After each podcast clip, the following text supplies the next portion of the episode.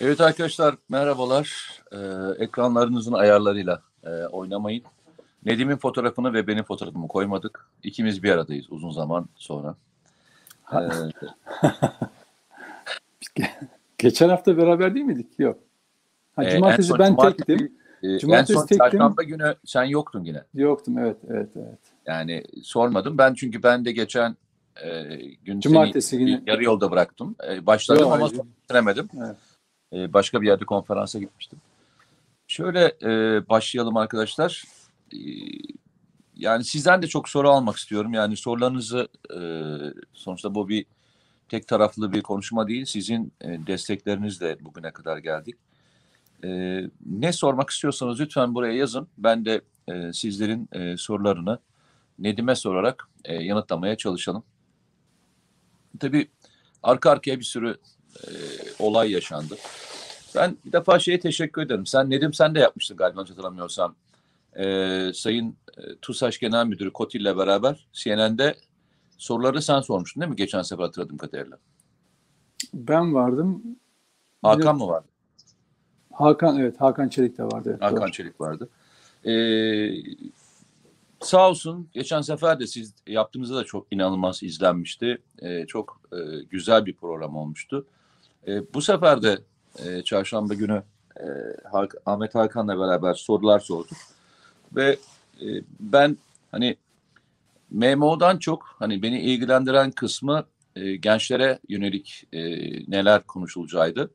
Ve e, Temel Bey çok e, müspet e, konuşmalarla gençlerin nerelere doğru ilerleyebileceğini bize gösterdiği için ben ayrıca teşekkür ediyorum. Yani Milli Muharip Uçak sonunda başarırsınız, Gökbey'i sonunda başarırsınız. Yani bu ülke hiçbir projeyi yarıda bırakmadı. Ama asıl e, destek vermemiz gereken gençler. Biraz gençlerle ilgili konuşmak isterim. Nedim sen de sonuçta genç kız e, babasısın. Üniversiteye yeni soktun e, evladını ve onun e, o sınav döneminde yaşadıklarını ve diğerlerini e, arka arkaya yakınen bilen birisin. Ben biraz Evet, açtım. evet. Ee, yani çok değilim ama mesela dün e, öğrencilerle beraberdim. E, bir kitap fuarına gittiğimde lise 10. sınıf yani daha iki senesi var değil mi? 12. sınıfta e, üniversiteye giriyorlar. Evet. 10. sınıf öğrencisi, 11. sınıf öğrencileriyle falan e, sohbet etme imkanım oldu. Oturdum beraber çay içtim. Ya gençler tabii ülkenin birçok sorunla tabii ilgilendikleri gibi e, asıl ilgilendikleri konulardan bir tanesi gelecekleri. Yani gelecekte nasıl e, bir yerde yer alacaklar. Bunu e, derin derin düşünüyorlar. Çünkü e, üniversite imtihana giren kişi sayısı artıyor ve gelecekte yapabilecekleri işlerle ilgili de kaygıları var. Bu kaygıların içerisinde benim tespit ettiğim en önemli şeylerden bir tanesi, e, sen de muhtemelen e, evladınla yaşamışsındır. Nedim e, kısa geldin, e, gittin hemen, kayboldun. Yani şey gerekiyor. Cem'le, Cem'le irtibat kurmam. Cem, Cem'le irtibat kurmam lazım da bir şey için evet. E, peki o zaman şöyle söyleyeyim. Gençlerin en çok e, eleştirdiği konu sistem.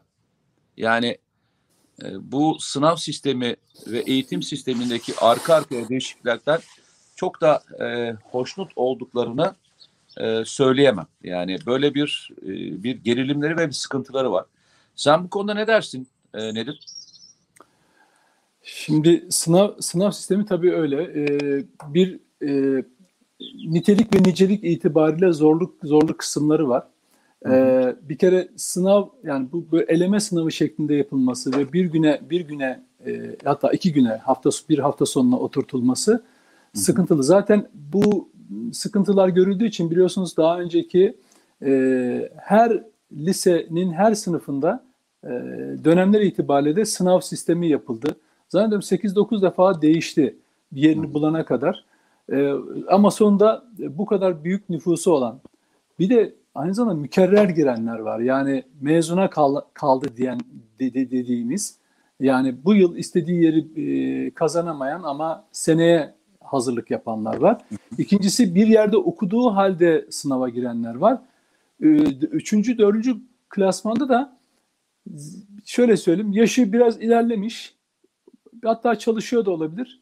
Yine ama sınava girenler var. Yani ve rakam 2 milyon 100 bine çıkıyor. Şimdi 2 milyon 100 bin insandan e, bunun şöyle söyleyelim 1 milyona yakınlığı bunu açık, kapalı, örgün eğitim hepsine girecekler. Bunun e, 400 bin, 500 bin tanesi e, yüksek puanlı okullar diyelim ona. Başka türlü ayrım yapmayalım. Yüksek puanlı okullar olacak. Ve bütün yarışmada ilk 50 hatta bilemedi 100 bin arasına girmek için olacak. Yani 2 milyon 100 binden e, bütün öğrencilerin amacı 100 bin kişilik o ilk sıraya sıralara girmek olacak. O zaman ne oluyor? İşin nitelik kısmı yani soruların zorlukları. Mesela geçen yıl inanılmaz e, benim kızımın da girdiği seneydi. İnanılmaz zor sorular soruldu. Niye mesela geçen sene e, bu kadar çocuklar hani konsantrasyonda sıkıntı yaşadıkları bir dönemde, e, eğitim sisteminin e, kesintilere uğradığı bir dönemde niye bu kadar sert bir soruyla e, çocuklara e, imtihana E, e, soktuk? yani e, elemek için. Yani şöyle bir şey. Neyi elemek A- için? Yani şimdi elemeyi elemeyi net bir şekilde çok zor sorularla eleme yapmaya çalışıyorlar. Şimdi sıkıntı şu. Zor da sorabilirsiniz. Yani problem değil. Mesela illa mesela zaten tam yüz ne derler onu tam bilen ya yok ya da çok az.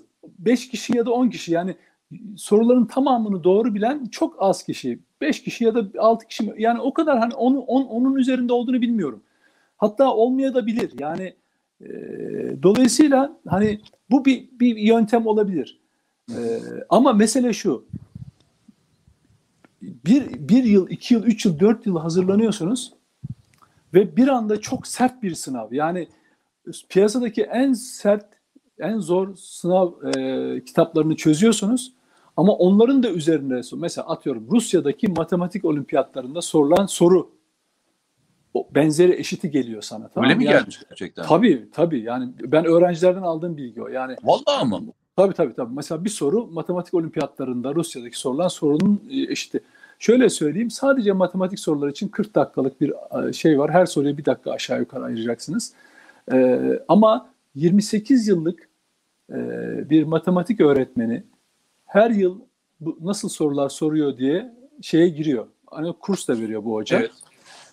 Girdi şey soruları alıyor. 3 saatte çözemedi. Yine eksik bıraktı. Yani mat- 28 yıllık çocuklara kaliteli bir Ders eğitim veren. veren, ders veren öğretmen bile çözemedi. Şimdi bu buna rağmen yine başar, başaranlar başardılar. Yani şöyle söyleyeyim. Ya, Zorlukta peki sen şuna inanıyor musun? Yani e, sana şöyle sorayım. Bunun böyle yapılmasının doğru olduğunu düşünüyor musun? hayır değil değil. Biz ben eğitimci değilim. Onun Yok pedagoji hayır ben şunun için söylüyorum. Şimdi değil değil tabii. Olur mu böyle hepimizin şey? psikolojisi var. Bak şöyle söyleyeyim. Hepimizin psikolojisi var. Şimdi bazen insanlar e, özellikle e, böyle çok nasıl de, nasıl derler e, ince eleyen sık dokuyan çocuklar vardır böyle mesela, mesela Evet. bir tane soruyu çözemeyince diğer soruya geçemez. Takılır Evet, kalır. oluyor.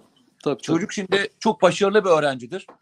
E, müthiştir. Ama o kadar ağır bir e, sorular gelir ki darma duman olur. Yapacağı bütün e, problemleri bile çözmekte zorlanır. Şimdi ben e, şunu anlamakta zorlandım. Yani yanlış anlama.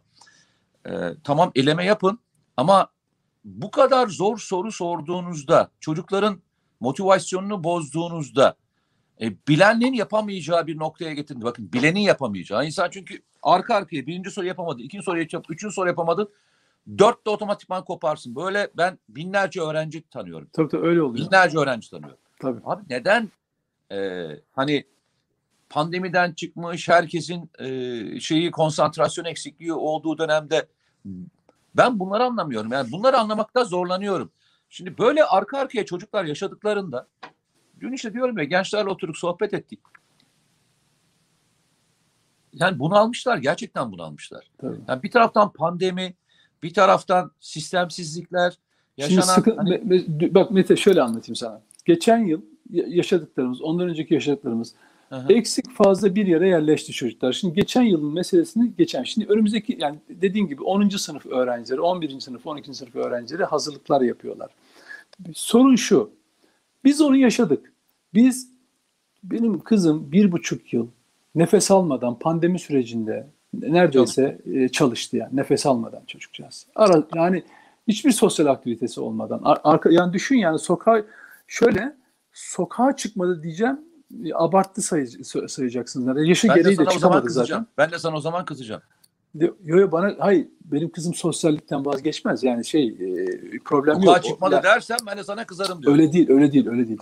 Ee, yani hani çok yoğun çalıştığını anlatmaya çalışıyorum. Mesele ne biliyor musun? Bugünden sonra ne olacak? Şimdi ben konuştuğum zaman gençlere, mezuna kalanlara da, bazı arkadaşlar da mesela mezuna kaldı. Yani seneye girecekler sınava.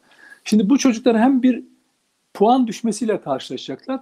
İkincisi belirsizlik şu. Acaba aynı sertlik derecesinde mi sorular sorulacak? Yoksa biraz daha geçen yıldan ders alındığı için ya da sonuç çıkartıldığı için e, daha mı e, kolay sorulacak? O zaman da şu ortaya çıkıyor. Sıralama. Yani bu- buradaki so- soruların zorluğu, bak soruların zorluğu, aldığınız puanın aş- aşağı veya yukarı olması ikincil bir e, değerde. Birinci değer ne biliyor musun? Yani öğrencinin asıl baktığı yer sıralama. Yani ilk birinci sırada olan kim? En yüksek puanı alan 100 bine kadar benim sıram kaç? Mesela 36.726 örneğin atıyorum. Ben bu 36.726. sırada hangi üniversitelere girebiliyorum? Bak şunu söylemiyorum. Şu puanla, şu kadar puanla nereye giriyorum, e, bu kadar puanla nereye giriyorumun tartışmasını yapmıyorum. Diyorum ki ben bu sıralamayla nereye giriyorum? Şimdi bu zorluklar, kolaylıklar bu sıralamayı belirliyor. Dolayısıyla yapılması gereken şey şu. e, daha net, aşağı yukarı konuların belli olduğu e, şeyler, sınav sistemleri olması lazım. Ama bakın ben eğitimci değilim pedagojisini, akademik e, durumunu değerlendirecek e, bir veli olarak sıkıntıyı görüyorum. Buna çare üretmeliler diyorum. Yani yoksa başka türlü hiçbir şey bir bir bir düşüncem olamaz bu konuda. Öğretmenler varken, bakanlık varken problemin kaynağı bakanlık da değilmiş. Ben bunu araştırdım. Dedim ki ya bu sorular nereden hazırlanıyor? Çünkü daha önce olumsuz deneyimlerimiz oldu. İnsanların moralini bozup onu hatırlatmak istemiyorum ama soruların e, suistimal edildiği süreçler yaşandı belli dö- bir dönem önce biliyorsunuz. Şimdi çocukların kafasını bunlarla karıştırmayalım. Peki bu yani sızma var mı? Yok. Bunu araştırıyorsun. Yani birilerine acaba e, ayrımcılık yapılmış mı? Yok. Peki bu nasıl oluyor? ÖSYM'nin kendi sınav hazırlama şeyi var. E, takvimi var ve içeriği var, ekipleri var. Bakanlık buna müdahale edemiyor. ÖSYM bu konuda şey ne diyorlar? Özerk. Hatta bakana bakana bakanın ilgili ilgili kuruluşu. Yani bağlı da değil. Hani siyasetçiye bağlı. Ya anlayamadığım Bakan- şey şu. Ya arkadaş tamam anladım da şimdi sınav sistemi dediğin sistem bir deneysel bir yöntem mi? Şimdi bak, Yani yani bunun bir evrensel ilkeleri, e, bunun bir metodolojisi falan yok mu? Yani ben e, bir araya geldim. İyi o zaman hoş hoş ben bu sene öyle sorular sordum ki bütün hani dedin ya demin. Ben bunları bunları yaptım. Hep o zaman bu sene ben böyle uyguluyorum mu diyeceğiz yani? Bu, Yok, böyle Mete, bir mantıkla Mete, gider yok. mi? Bak eğitim eğitim sadece bir bölümüyle yani sadece üniversite sınavları boyutuyla tartışılacak bir konu değil. Eğitim 2 milyon 100 2 milyon 100 bin bak 2 milyon 100 bin nüfusumuzun yüzde beşinin sınava girdiği bir gün, Nedir? gün güne hapsedilemez. Bak, bir Bak şey şimdi söyleyeceğim Nedim, ama bak başka bir şey konuşuyoruz. Şimdi ben şunu söylemeye çalışıyorum. Şimdi bak sen bile diyorsun ki seneye zor mu sorulacak? Yumuşak mı sorulacak? Lisede nerede olacağım? Ona göre puanımı nerede alacağım? Onu mu yapacağım? Bunu mu yapacağım? Bir çocuğun odaklanması gereken konu bu mudur ya? Ee, aileler ve çocukların odaklandığı konulardan birisi bu. Yani bak şöyle, ben öğretmenlerle kızıma ders veren dershanesinde, Hı hı. okulunda da bunun bir akademik yarışmadanla beraber e, süreci yönetme e, yarışı olduğunu, stresi yönetme meselesi olduğunu çocuklara nakşediyorlar. Yani çocuklar bu stresle nasıl baş edeceğini, yani bak bunun için e, koçlar var biliyor musun? Mesela biz dershaneye verdiğimiz zaman biz aileler de 3-4 sefer o koçların eğitimine katıldık. Yani sınav sürecinde çocuğa nasıl yaklaşılır? Çocuk sınavla, sınav sistemine nasıl yaklaşır? Nasıl paniklememesi gerektiğini, önceliğe neyi, mesela her çocuğun yapısı farklı. Ee, çocuk bazen panik e, duygusuna kapılabiliyor. Mesela ona öğretmen diyor ki sen şuradan başla. Kimine diyor ki matematikten başla. Yani birebir de böyle hani terzi kuma, e, terzi işi gibi kişiye özel şeyler de uygulamalar da var. Çünkü meselemiz şu. Stres yani sadece bilgi alacaksınız. Zamana karşı da bir yarış yapacaksınız ve orada herkes sizin rakibiniz. Yani sizin orada mesela şöyle bir şey biliyor musun? Stres öyle bir şey ki şeker veriyorlar mesela. Şimdi yarı şey sırasında çocuğun birisi onu açtığı zaman, gencin birisi açtığı zaman diğerinin dikkati dağılıyor biliyor musun? Veya mesela biliyor musun? Oku, biliyorsun tabii. E, bu e, konuda olduğu e, öğretmenlerin topuklu ayakkabı giymesi e, yasak spor ayakkabıyla giriyorlar. Niye? Mesela ders şey aralarda yürürken tık tık tık tık çocukların şeyi kapanmasın diye. Yine mesela benim bir tanıdığımın sınava girdiği zaman cam açılmış yukarıdan perde yüzüne vuruyormuş. Çocuğun bütün dikkati dağılmış mesela. Yani anlatabiliyor muyum? Öyle bir mesele şu. Öyle bir sistem üreteceksiniz ki bak 2 milyon 100 bin kişinin girdiği bir sınav zaten çok anormal bir şey. Biz gençlerimizi daha ortaokuldan teknik meselelere bak bugün bizim Türkiye'nin en büyük sorunumuz ne? Bizim herkesin üniversite mezunu olmaya çalışması ve ondan sonra üniversiteli işsiz e, rakamlarla uğraşıyoruz. Bu bugün iktidarının meselesi değil. Geleceğinde hep bu sorunu çıkacak ortaya. Dünyada da buna buna gidiş var. Bizim belki biraz sonra e, Temel Bey'den bahsettin ya o sektörlere, alt sektörlere, sanayiye teknisyen yetiştirecek, ortaokuldan itibaren buralarda uzmanlaştıracak insanlara ihtiyacımız var. Onu yapmaktan keyif alan çocuklar Dedim da var. dondu. Ama bu, ee, bunu, ya da bunu, ben doldum. bunu, Sen bunu, geldin mi? Ha neyse. yani tabii bunu bunu bunu yani çocuğun çocuğun üretim sürecine erkenden katılabileceği ve hayattan keyif alabileceği modelleri geliştirmek lazım. Çünkü Türkiye belli ki bazı savunma sanayi alanlarında olduğu gibi bunun yan dallarında olduğu gibi eleman ihtiyacı çok fazla ama mesela bulamıyor mesela. Niye? Çünkü yetişmiş elemanımız yok. Herkesin aklı fikri bir üniversiteye girmek, öyle ya da böyle bir üniversiteye kapağı atmak. Şimdi, Peki ilk 100 şöyle- bine, 200 bine girmiyorsanız ne yapacaksınız? Şimdi şöyle söyleyeyim o zaman. Şimdi şöyle gidelim mi? Ee, demin anlattığın konularla beraber e, ilerleyerek gidelim. Ee, bununla beraber şunu şuraya gelmeye çalışıyorum. De, diyebilirsiniz ki arkadaşlar dolar 10 lira oldu. Neden e, bunu konuşuyorsunuz diyebilen arkadaşlar olur. Tam da oraya geleceğiz. Yani Türkiye'nin bugüne kadar ki geldiği politikalar içerisindeki en çok eleştirdiğimiz konulardan bir tanesi neydi? Sıcak paraya, sanki ekonomi e, konusunda olan bir insansın. Doğru mu Nedim? Yani ekonomi yazarıydın geçmişte. Evet evet. E, bu konularda. yaptım evet. Yani Türkiye'nin üretim modelinde e, yer alması gerekiyor. Bunun en önemli ihtiyaçlardan bir tanesi insan kaynağı arkadaşlar. Yani insan kaynağıyla beraber sanayici, üretim merkezlerini bir araya getirmediğimiz müddetçe çözümden çıkmak mümkün değil. Yani cari açık veren bir ülke ve bunu e, yılda işte bir dönem 50 milyar dolara gelmişti. 50 milyar dolar civarında bir cari açıkla gittiğiniz bir dönemde e, çok da bir yere ilerleme şansınız yok. Yapılması gereken bir tek şey var. Bunu ta e, ilkokuldan beri başlayarak bir noktaya getirmek zorundasınız. Dün e, gençlerle konuşurken yazılımcı olmak isteyen gençler var. Yani daha 10. sınıfta falan. İşte ne yapmak istiyorsunuz falan diye sordum. Dedi ki üniversitede işte yazılımla ilgili konuya girmek. Dedim çok geç kalmışsın. Yani artık yazılım konusunda çocuklar ilkokuldayken, ortaokuldayken eğitilmeye başlanıyor. Aynı jimnastikçi bir e, yetiştirilmesi gibi. O elastikiyetinin ta gençken sağlanması gerekiyor. Bizim çocuklarımıza kariyer planlamasında biz biraz geç kalıyoruz gibi geliyor bana Nedim. Yani Tabii. ta lise son sınıfta, üniversitede kariyer belirlemek veya kariyerine gitmekle ilgili donatıyı ondan sonra yapmaya çalışıyoruz. Mete- aslında Mete, çocuklara- e, süreci süreci e, şimdi aileler ve öğrenciler bizler eğitim konusunda edilgeniz. Çünkü kamunun, devletin bu konuda belirleyici rolü var. Etken olan o. Bunu modelleyecek olan, bunu sanayi sektörüyle beraber, uzmanlarla beraber modelleyecek olan şeydir. Ya, şimdi e, ben buna katılmıyorum. devlettir. Yani Yo, yo, Dün de söyledim. hocam. Ben olmadığını düşünüyorum. Ben sana bir şey söyleyeyim. Ben. Yanlış anlama. Çocuğunun elinden tutup, çocuğun elinden tutup futbol antrenmana götüren kişi çocuğunun elinden tutup tamam mı? Yazılım kursuna da götürür. Yani ilkokulda yazılıma da götürür. Orada yazılım öğretmeye başlar. Bilgisayar öğretmeye başlar. Bilgisayarın e, programlanmasını öğretmeye başlar. Tabii. Yani- Yani onun için o okulda onun altyapısının olması lazım önce Mete. Hiç altyapısına göre. Niye okulda e, beden dersinde e, futbolcu mu yetiştiriyoruz? Yok. Diyor ki kardeşim ben senin kariyer planlamanda ileride futbolcu olmanı istiyorum diyor.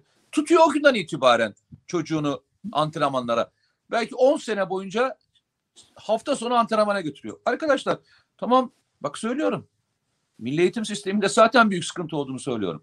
Ama tercihler yönünde de de çocukların ilgisi ve alakasına yönelik başlangıç itibariyle bizim de yapmamız gereken şeyler olduğunu düşünüyorum ben.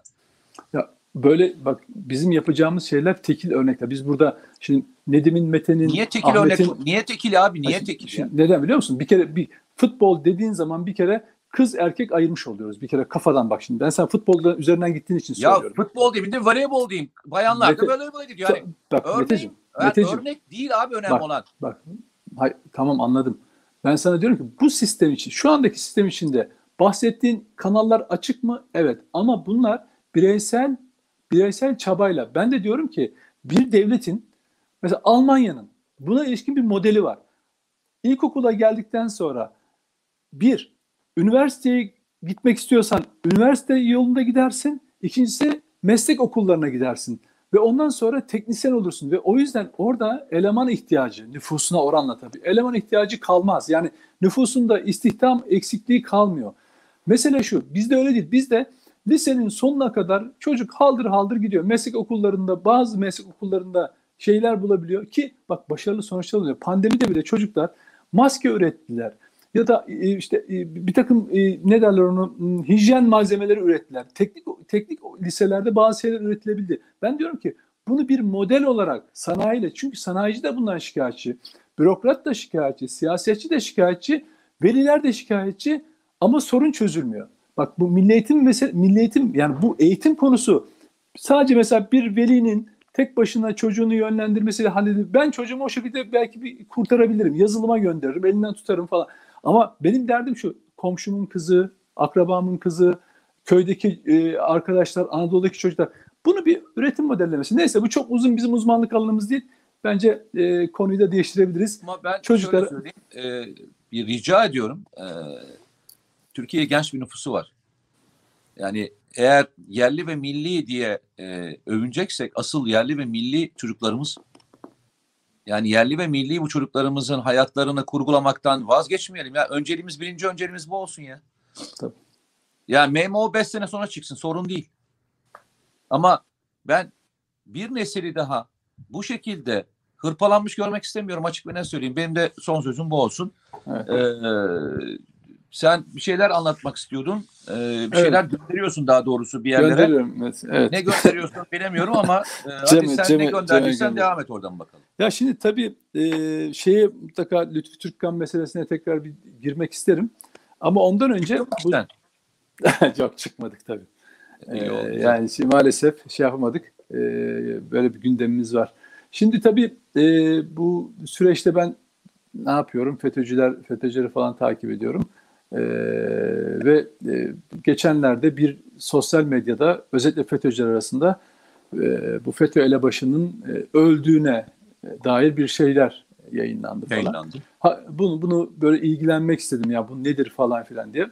Baktım birileri şey paylaşıyor böyle işte Allah uzun ömürler versin falan diye bir fotoğraf paylaştılar. Bir e, Gördüm onu. Ben Cem'e gönder evet Cem'e gönderdim onu da. Şimdi ilginç olan şu e, bu Fethullahçı terör örgütünün elebaşı FETÖ elebaşı e, yanılmıyorsam eğer gelen bilgi yanlış değilse 10 Kasım e, akşamı e, bir kalp spazmı geçirmiş. E, müdahale edilmiş ondan sonra. Bu fotoğraf da e, ona yakın e, birisi tarafından 11'inde paylaşıldı. Şimdi bunu niye yapıyor? O yani bunu işte yaş günü itibariyle paylaşıyor. Diğer Cem diğer gönderdiğim şeyi gönder e, gösterir misin? E, tweet'i evet. Burada ne yazıyor? Okuyabiliyor muyuz? Rabbimiz Ben okuyamıyorum seninle- ister. Şöyle ben yardım şuradan okuyayım gözlü, gözlüğüm olmasa küçük görünüyor kusura bakmayın. Şimdi diyor ki Rabbimiz seni, seninle tanıdık, Efendimiz'i seninle sevdik, bizlere neler neler öğrettin, milyonların hayatına öyle dokundu ki iyi ki doğdun. Şimdi bu FETÖ elebaşının doğum tarihi bu değil biliyorsunuz. Biliyorum. 10 Kasım değil, 11 Kasım değil. Biliyorsunuz Fethullahçı terör örgütü e, Atatürk'ü Deccal olarak görüyorlar. E, Mehdi'yi de 11 Kasım günü doğan Fethullah Gülen olarak e, addediyorlar. Oysa zannediyorum Nisan e, 1941 doğumlu ama 1938 doğumlu. Kendi e, doğum gününde 11 Kasım e, 1938 olarak. Çünkü Atatürk'ün o ölünce, Atatürk ölünce doğan Mehdi, kurtarıcı Mehdi olarak bunların kalbine nakşetmişler, aklına sokmuşlar ve bakın burada Gültekin Bibar isimli FETÖ'cü bakın Rabbimizi seninle tanıdık. Bak Fethullah bak nasıl tapıyor adama. Rabbimizi seninle tanıdık. Efendimiz yani Hazreti Muhammed'i seninle sevdik. Bizlere neler neler öğrettin. Milyonların hayatına öyle dokundun ki iyi ki doğdun. Rabbim uzun ömürler versin. Şimdi bu iki anlam taşıyor. Bir, FETÖ elebaşına biatın, tapınmanın şeyidir bu, resmidir. İkincisi FETÖ elebaşı kalp spazmı geçirdi dedim ya 10, 10, 10 Kasım akşamı. Ölmedi yaşıyor şeklinde bir mesaj paylaşımıdır aslında. İki yönlü bir mesajı vardır. Hı hı. Korkunç olan şu. Rabbimizi seninle tanıdık. Yani düşünün ki doğar yani biz anne karnına düştüğümüz andan doğduğumuz an, yaşadığımız her anda Allah'ın şeyiyle, hikmetiyle ayaktayız değil mi? Ama FETÖ elebaşını tanıyana kadar bir FETÖ'cü Allah'ı tanımamış. Ne zaman ki FETÖ elebaşıyla artık ortaokulda mı, e, efendim şeyde e, nedir onun adı, e, lisede mi ya da nerede tanıdıysa FETÖ elebaşı, cemaate ne zaman, e, FETÖ'cülerin arasında ne zaman karıştıysa bu adam Gültekin Bibar isimli sapık diyor ki Rabbimizi seninle tanıdık. Ya insan Allah'ı bir FETÖ elebaşıyla tanımak ya da bir başkasının vasıtasıyla tanımak. Ya Allah'ın sevgisi, varlığı zaten senin içinde, aldığın nefeste. Hani ne diyor? Biz size şah damarınız kadar yakınız diyor ya Allah'ın ayetinde var bu. Biz size e, şah damarınız kadar yakınız diyor. Bu kadar yakın ama diyor ki FETÖ elebaşıyla biz seni ondan tanıdık. Muha yani eğer FETÖ elebaşını tanımasaydı bu FETÖ'cüler, bak mesela diyor ki Efendimiz'i seninle sevdik.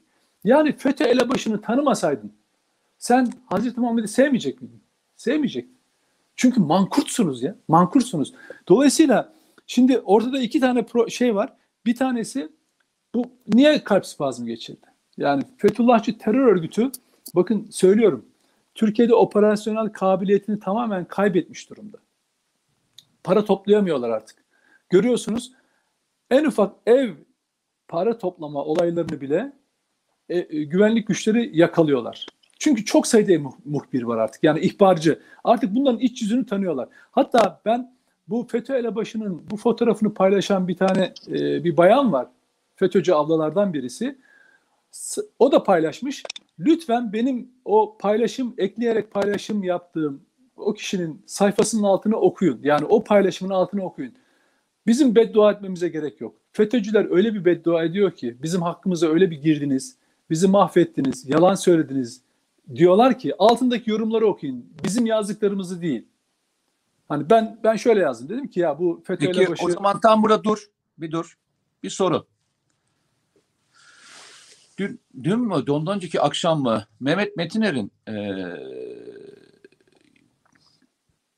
girdiği tartışma ve şeyi terk etmesiyle sonuçlanan eee, izlemedim ben Olayı- bilmiyorum.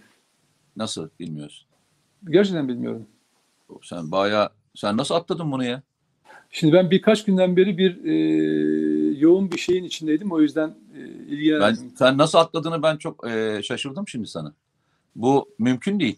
Gerçekten Yani- hiçbir bilgim yok. bir televizyon kanalında e, daha önce soruşturma geçilmiş. Şu anda da bir partinin genel başkanı olan birisi e, FETÖ terör örgütü ve FET, e, Fethullahçı yani Fethullah'la ilgili terör örgütünün lideriyle ilgili e, şeyler söylüyor televizyon kanalında. Mehmet Metiner de orada. Ve Mehmet Metiner bir kez daha soruyor kendisine bu soruları ve e, aynı fikirde olduğunu söylüyor ve terk ediyor şeyi Mehmet Metiner canlı yayını. Kim bu? Diğeri kim? Ya e, bir profesör e, daha önce bir soruşturma geçiriyor. E, daha sonra soruşturmadan Hayır, partinin ismi ne? Hangi partinin? Ya yanlış bir şey söyleyebilirim. Bir şeye girersen görürsün. E, sanırım Akit TV'de e, gerçekleşiyor olay. E, Mehmet Metiner şeyi terk etti diye yazarsan E, Hmm. Önüne gidip ben e, adamın ismini Bakayım hemen. Bir bak oradan e, net olarak görürsün. Yani şimdi bu kelimeleri bu kadar ayan ve beyan e, televizyon e, da bahsetmiş olmaları çok ilginç geldi bana. Çok ilginç geldi. Çünkü Ya me, me, Profesör Doktor me- şey ne bu? Abdurrahim Karslı. Ya bunun FETÖ'yle şeyini, iltisakını bilmeyen var mı yani memleket? mesele o değil ki. Mesele o değil ki. Televizyon kanalında sarf ettiği sözlere bir, bir bak bakalım. Mete, Metecim, canım kardeşim. Mesele ne biliyor musun? Bunu Ne? ekrana çıkaran kanal kimse onun propagandasını yapan odur. Bak bu kanal hangi kanal? Akit TV. Bu kanal eğer bunu çıkarıyorsa FETÖ'nün propagandasını yapıyor. Bak FETÖ'nün propagandasını yapıyor. Bu kadar net başka bir şey söylemiyorum. Ben bu bak bu, bu, reza, bu olayın bu yönüne bakmıyor kimse. Böyle bir adamı konuşturamazsın kardeşim. Böyle bir, bu adamın karşısında FETÖ ancak bu adamı sorgulayabilirsin. Bak memleketi ne hale getirdiler görüyor musun? Herkes bir şeyin hazırlığını yapıyor. Bak bunu söylüyorum yıllardan beri söylüyorum. Herkes bir şeyin hazırlığını yapıyor. Siz bakmayın muhafazakarım zartım zurtum falan dediklerine bunların. Burada demiyor muydu bir tane e, bir köşe yazarı çarpıştık onunla. Fethullah Gülen gelsin çiftliğine çekilsin de özü bilmem ne yapsın falan diyen yine bu gazete bu, bu televizyonun gazetesinde yazılmadı bunlar. Sorarsan ağzından köpüklerle FETÖ'cü FETÖ mücadelesi çıkıyor bunların ağzından. Nasıl çıkıyor? Yazsınlar bakalım Akit TV'nin gazetecileri bu adamı kim çıkardı ekrana diye. Ben bugün televizyonlarda çıkan yurt dışından bağlanan insanların şeyine bakıyorum, geçmişine bakıyorum, sosyal medyada arayıp tarıyorum ya da karşımda oturacak adam kimse onun ona göre çıkıyorum karşıma. Gazetecisi dahil olmak üzere. Niye ben kendi alanımı daraltıyorum? Oturup o pis heriflerle muhabbet edecek miyim ya? Oturup bana saçma sapan şeyleri mi savunduracaklar? İstediği yalanı istediği kişinin karşısında istediği kanalda söylesinler. Benim karşımda konuş ben, ben onların karşısında konuşmam. FETÖ mücadelesi böyle bir şey değil. FETÖ mücadelesi bu adamlarla gelecek polemik değil. Bu adamla oraya katılıyorsan bu, bu sonucu yaşarsın. Bu kanal bunu çıkartıyorsa kesinlikle propagandası için çıkarmıştır. Başka hiçbir şey çıkarmazlar. Kim bu ya? Bunu bunu bilmeyen mi var bu memlekette? Yani yani lütfen ya Allah aşkına yapmayın artık ya. Bu kadar bu kadar fe- yani FETÖ, FETÖ'nün ta- biz Kemal Kılıçdaroğlu'ndan duyuyoruz KHK'lılar. Geçen gün bir tane milletvekili onun da dö- dökeceğim yakında foyasını meydana görecekler günlerini. Askeri öğrenci Eskişehir'de gitmiş. Askeri öğrenciler 16 bin tane e, 16 Temmuz sabahı e, ihraç edilmişlermiş. Tamam mı? İhraç edilmişlermiş. Efendim e, bunlar mağdurmuş. Biz bu öğrencilerin hakkını arayacağız. CHP'li milletvekili Eskişehir'de o öğrenciyle yan yana poz veriyorlar. Bir de kitap basmış. O askeri öğrenci kitap basmış. Ama onun kim olduğunu da göstereceğim onlara ben. Yani ben biliyorum onun kim olduğunu. O askeri öğrencinin de kim olduğunu, ne halt yediğini de biliyorum. O CHP'nin de ne yaptığını da biliyorum. Şimdi Kılıçdaroğlu oturuyor KHK'lıları öne sürüyor. Bu, bunlar çünkü yahu 7 bin bu, bu FETÖ'cü namussuzlar, bu alçaklar 7 bin tane çocuğu şok mangalarıyla ulusalcı Atatürkçü kendilerinden olmadığı için farklı düşünen muhafazakar diye işkence yapıp göndermediler mi? Bu CHP'liler bir gün olsun bu askeri öğrencilere sahip çıktılar mı? Ama şimdi FETÖ'cü askeri öğrencilere sahip çıkıyorlar kardeşim. FETÖ'cü CHP, FETÖ'cü askeri öğrencilere karşı çıkıyor. Ben bunun kim bak ben onu da paylaşayım sizinle. Ben çünkü biriktiriyorum yani bunlar öyle şey değil boş geçirmiyoruz günlerimizi. Söyleyeyim onu da arkadaşlar insanlar öğrensinler. Çünkü bu bir savaş. Yani öyle şey değil arkadaşlar. Bu öyle yabana atılacak efendim e, saygı bilmem neyle falan değil. Ben size söyleyeceğim bakın. Lütfen bekleyin. Biraz icabında program uzasın. Ben size şimdi söyleyeceğim. Öğrencinin ismini de söyleyeceğim. O milletvekilinde kim olduğunu, onu kimin görevlendirdiğini de söyleyeceğim. Çünkü bir saniye arkadaşlar. Bunları hepsini biriktiriyorum. Öyle şaka değil bu işler. Ya böyle bir şey var mı arkadaş ya? Bir dakika.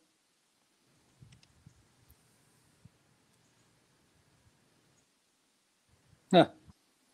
Evet. Doktor Jale Nur Süllü. Kimmiş? CHP Halk Partisi Eskişehir, Cumhuriyet Halk Partisi Eskişehir Milletvekili. Kadın Erkek Fırsat Eşitliği Komisyonu. Şimdi bu kişi ne yaptı biliyor musunuz? 1 Kasım günü e, o şöyle bir tweet attı. 15 Temmuz hain darbe kalkışması sonrası okuduğu askeri okulu KHK ile kapatan Eskişehirli Ümitcan Özorman, Özorman ve ailesiyle buluştuk. Videosunu da paylaşıyor. Şu vatandaş.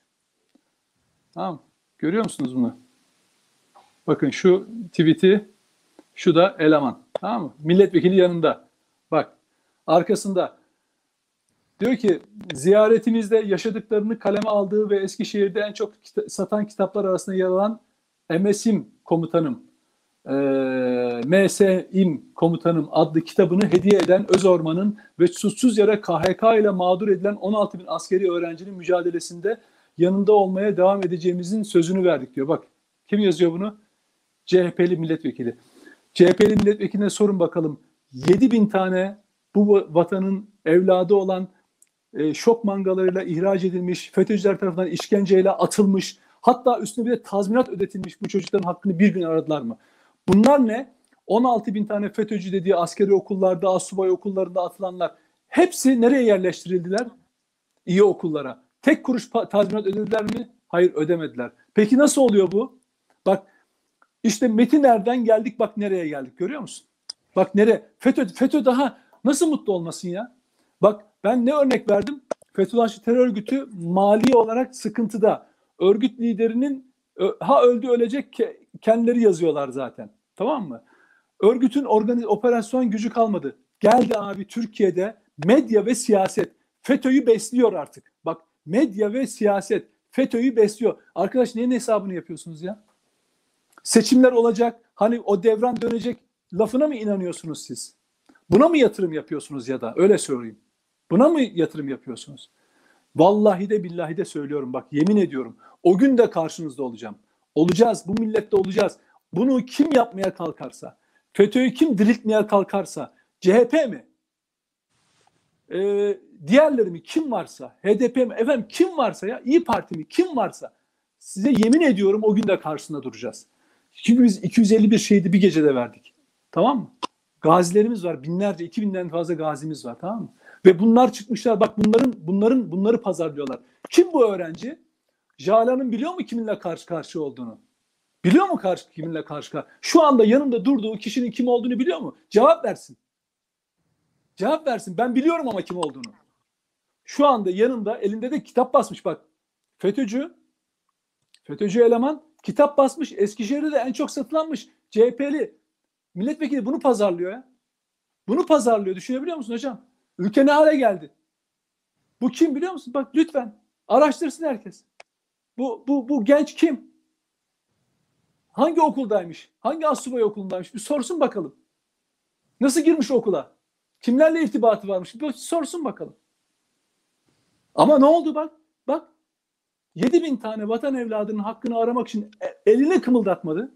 Deminden kötü örnek olmasın diye söylemeyeyim dedim ya hani. Üniversite se- seçme yerleştirme sınavları sırasında çalınan sorularla bu ülkede kaç bin kişinin hakkı yendi biliyor musun Mete? Tam 400 bin. Tam 400 bin kişi FETÖ'cüler tarafından mağdur edildi. Hep sıralamalarda yerleri değişti, giremediler, istedikleri okula. Çünkü niye? Soruları çala çala çala çala bu namussuzlar devlet kademelerine yerleştiler.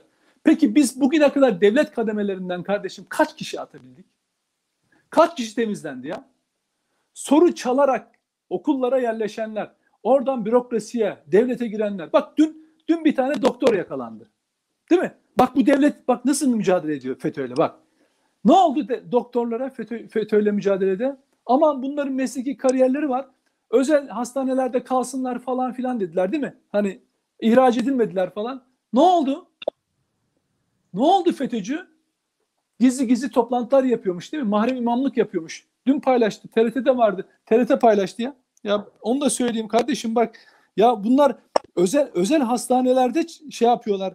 Ee, ve insanlar korkuyorlar. Diyorlar ki acaba şey mi Mete e, yanlış bir şey mi yapar? Bu FETÖ'cünün doktoru doktor değil çünkü. Bak ben size örnek vereceğim. İsmini de söyleyeyim ya. Ya insanlar arkadaşlar uyanın ya. Vallahi uyanın bak. Kimmiş bu? FETÖ'nün gizli sivil yöneticileri arasında yer alan. Bak. Bak bak. Bu adam bu. Şu var ya. Şu doktor. Bak şöyle. Görüyor musunuz? Bu doktor bak. Bu doktor. Savaş özür dilerim pardon. Heyecandan ve sinirden.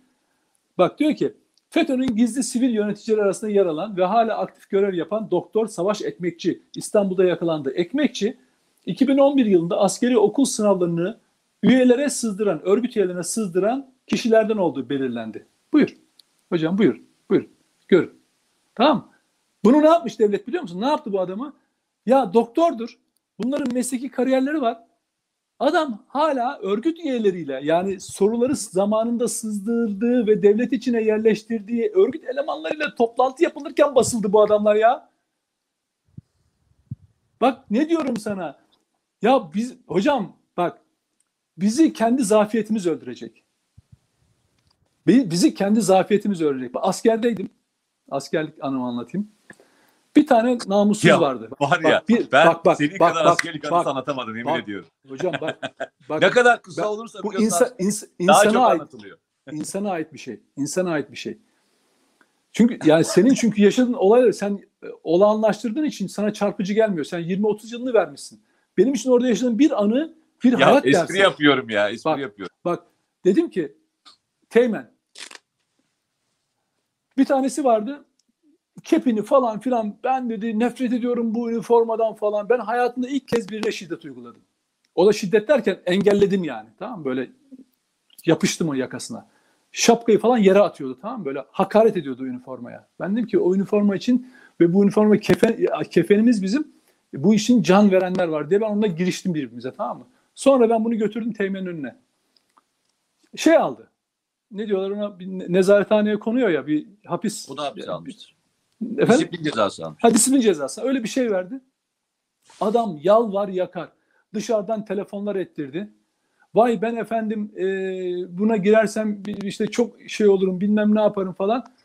Teğmen bana dedi ki ya Nedim üzerine durmasak bunun falan. Dedim komutanım bak size yemin ediyorum ben yarın çekip gideceğim. Kendi hayatımı yaşayacağım. Siz bu adamla savaşa gireceksiniz. Size arkanızdan kurşun sıkacak bu adam. Bak bu adam size kurşun sıkacak. Hain bu adam dedim ya. Bir teğmene ben bunu anlatmak zorunda kaldım tamam? Bak biz bunu yaşıyoruz hocam. Biz dışarıdan bize hiçbir şey yapamazlar. Hani Atatürk'ün söylediği hep anlatıyoruz ya iç cephe, iç cephe, iç cephe. Hocam daha ne olsun ya? Akit TV'de Metinler'in karşısına çıkarmışlar. FETÖ'cüyü konuşturuyorlar. CHP almış KHK'lıları gözüne sokuyor. Al sana askeri öğrenciler. Kimin haberi var? Kimin haberi var arkadaş? 7000 tane 7000 tane e, mağdur şok mangalarından mağdur olan askerler e, o çocuklar yürüseler memleket sallanır. Bak ben sana bir şey Adamlar söyleyeyim. O unutturuldu 7 bin ya, öğrenciye unut- bak 7 bin öğrenci şöyle şu durumda gittiler. Örnek vereyim sana. Harp okuluna girdin 3. sınıftan atıldın. Herhangi bir üniversite 3. sınıfından başlamıyorsun. Tabii. Tabii. Nereden başlıyorsun? Tabii. Tekrar üniversite imtihanına giriyorsun. Tekrar üniversiteyi kazanacaksın ve o seneler verdiğin e, zaman da ellerinden alındı. Bu Tabii. öğrencilere yapılan en önemli kıyaklardan bir tanesi Tabii. neydi biliyor musun? Tabii sınıfından Hangi başladı. sınıftan ayrıldılarsa o sınıftan üniversitelere sokuldu. Evet.